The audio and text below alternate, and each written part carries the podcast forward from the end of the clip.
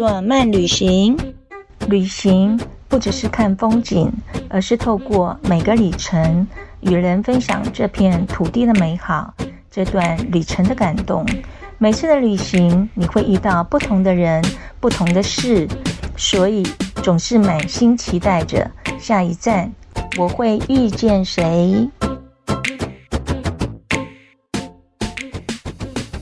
牵手之声网络广播电台。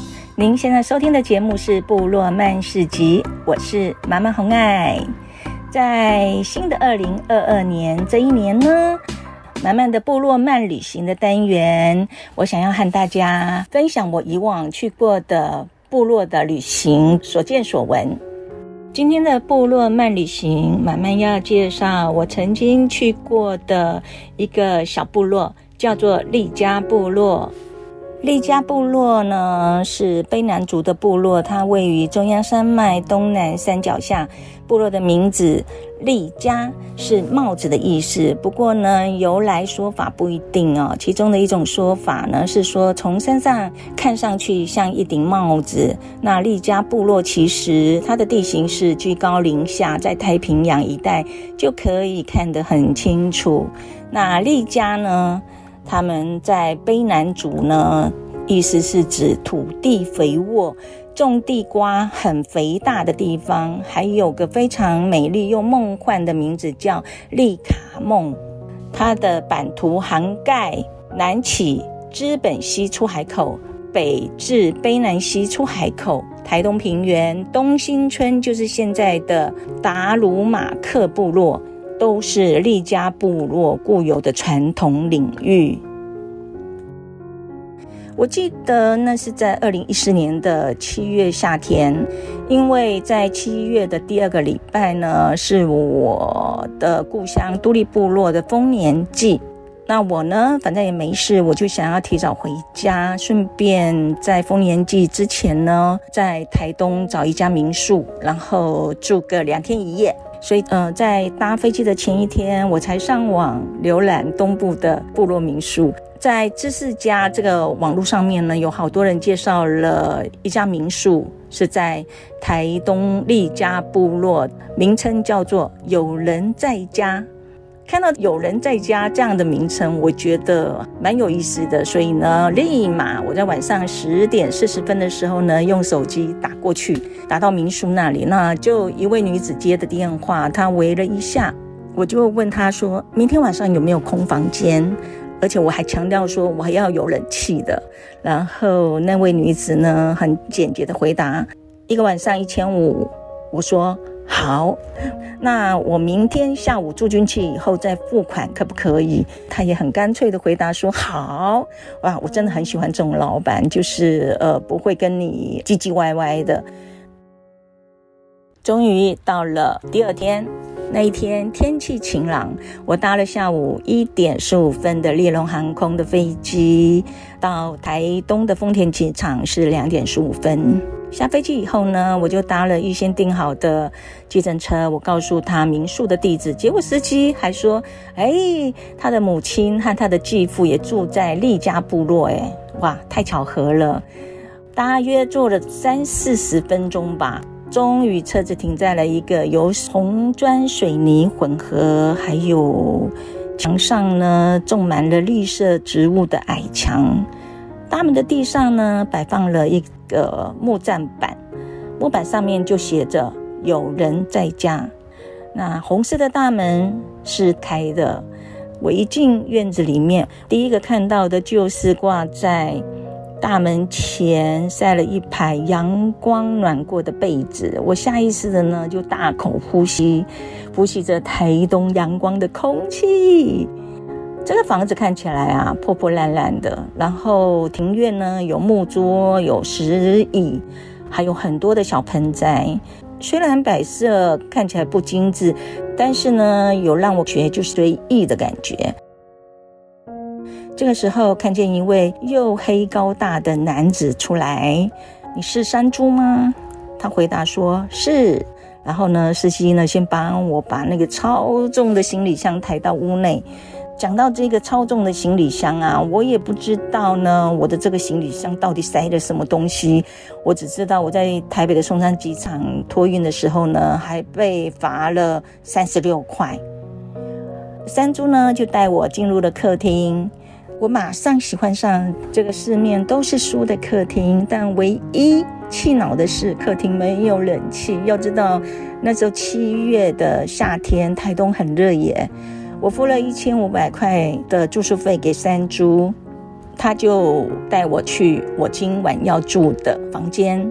这个房间呢，很干净，也很简单，就是一张床，一张书桌。最重要的啊，就是有冷气。那我先把我的行李放置好后，我走进了客厅和山猪聊天。那他泡着热茶，我惊呼的大声叫：“哎，好热的天呐！”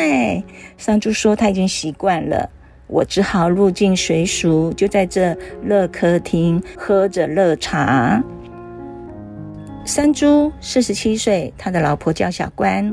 他童年时住在太原部落，当兵的时候做了两份工作，一期一年。辗转呢，找到了丽家这栋老房子，老房东还给了他一年免租金优惠，就此成就了有人在家民宿。他高中毕业，自学植物生态。一间他的工作室，满满都是相关植物的专业书籍。有一面透明玻璃的墙柜，放着满满的瓶瓶罐罐。他说，瓶罐内都是装着他研究的种子。这些种子五花八门，有好多我见都没有见过的。在下午的三点，太阳好大，我肚子好饿。山猪推荐我去了这个部落唯一的小吃店，有一家小小没有冷气的店。我点了一碗阳春面和豆干卤味，心里想说要配一瓶啤酒凉快一下。结果呢，店里面没有卖，那附近呢也没有杂货店和便利商店。我就在吹着电风扇，吃着阳春面，流了一身汗，把东西全部都吃光光了，花了八十元，喂，真的很美味的一餐。吃饱以后呢，我找到了小路一直往北方走的一个尽头，那是山猪朋友开的一家山羊工作室。那老板不在家，我倒是认识了才来这里工作、拜师学艺一个月的阿道。他和我一样也是阿美族，所以呢，我们很快的就聊起来了。阿道呢，他之前在台北工厂做电视柜，每天依订单的多寡呢，重复做着一模一样的柜子，他感到很厌倦。在哥哥的介绍之下呢，下定了决心来到这里，希望能在半年就可以出师。他很亲切地带着我参观，并且解说老师和其他学生的木雕创作。他的老师呢，之前在国外当厨师，在国外也学雕刻。老师的创作元素呢，是以木头为主，再加上铁。还有加上了原住民图腾来做一个展现。目前他的老师在台东市的铁花村的店面有贩售。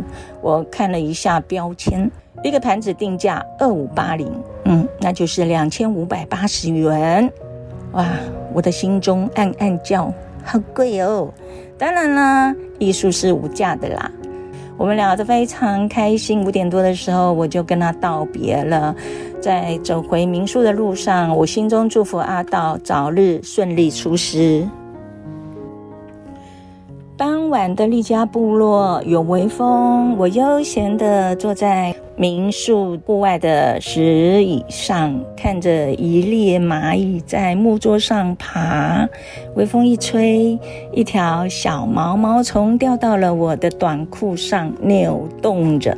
我慢慢看着看着，也感到。欢喜。晚上八点，我在客厅挑了一本摄影书。山猪告诉我，那是他朋友拍的。那一本书名叫做《理发师》，作者是收录他每一年去意大利拜访曾经被他在意大利理过头发的朋友。山猪的这一位理发师朋友出的书啊，就是连续收录了二十年他每一年去意大利的记录。哇，真的，我有一点吓到，我真的觉得这个作者太有心了。我心中一直想着，人生有几个二十年啊？我们聊到了十点，我真的饿了，然后请山猪用机车载我去山上的餐厅。那家餐厅的名称叫做原始部落，来晚餐不到五分钟，骑机车就到了。山猪给我他的电话，交代我吃饱饭一定要扣他来接我。晚上十点，餐厅呢空空荡荡的。只有剩下一桌的客人，一堆部落年轻男女，还有妈妈们呢，穿着背面印有大大字的原始部落的 T 恤，有白色、黑色、红色。一个贴着好长的睫毛的小女生来问我要坐哪里，我说随便，她就带领我坐了一张。长长的大桌子，又可以眺望山下灯火的好地方。点餐的时候，我请小女生帮我介绍，她介绍了锅牛肉和山猪肉。我呢，另外点了山猪极力推荐的六十元的炒饭。我去冰柜拿了一瓶金牌，展开了我美味的晚餐。吃饭中，最后一桌客人买单离开，穿着白色 T 恤的年轻男女。大大小小、老老少少的，大约有六个人开始在练卑南族的舞蹈。看着他们年轻人嬉闹练舞，我满身羡慕。买单的时候才知道好贵呀，四百九十元呢。为了消化我的胃，我自己一个人走回民宿。途中遇到了两只黑色不友善的大狗，一直对我大声吠叫，我连喝了呵呵呵。三次才安全的走到家。山猪呢？这个时候他在书房里面工作。我洗了个澡，看了一下书，在凉快的冷气房中睡着了。我这个人呢，能坐就不站着，能躺就不坐着，这是属于很懒散。我就是属于很懒散的人。我的旅程，我最喜欢呢，就是窝在民宿看书，或是发呆，或是找人聊一聊。然后呢，我非常的喜欢人跟人的接触，因为我才能感觉到当地人的温度。慢慢觉得利嘉部落是一个非常温暖的部落。希望听众朋友们喜欢满满今天介绍的利嘉部落。如果有空，可以来这个部落走一走、住一住，放慢你的脚步去欣赏部落的美好。这次满满在利加部落的旅行，虽然没有在部落的各个景点去玩，不过我就是喜欢这样的旅行，慢慢的，然后听听当地人的故事。时间过得很快，今天的节目就要跟您说再见喽。我们二月份再见，拜拜，阿拉哟。